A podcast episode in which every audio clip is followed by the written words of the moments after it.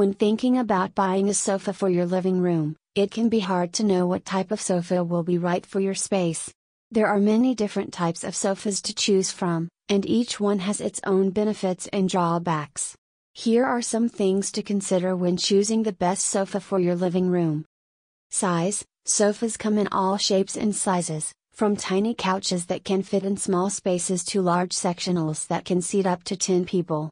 If you have a large space with lots of seating options, then a larger sofa might be right for you.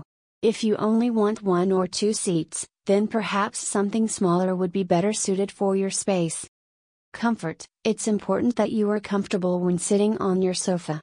I recommend buying something that has good support, you don't want to sink into it so much that your back hurts after sitting down for just a few minutes. Color Many furniture stores offer swatches of fabrics so that you can see what colors work best together before buying anything. Take advantage of this opportunity.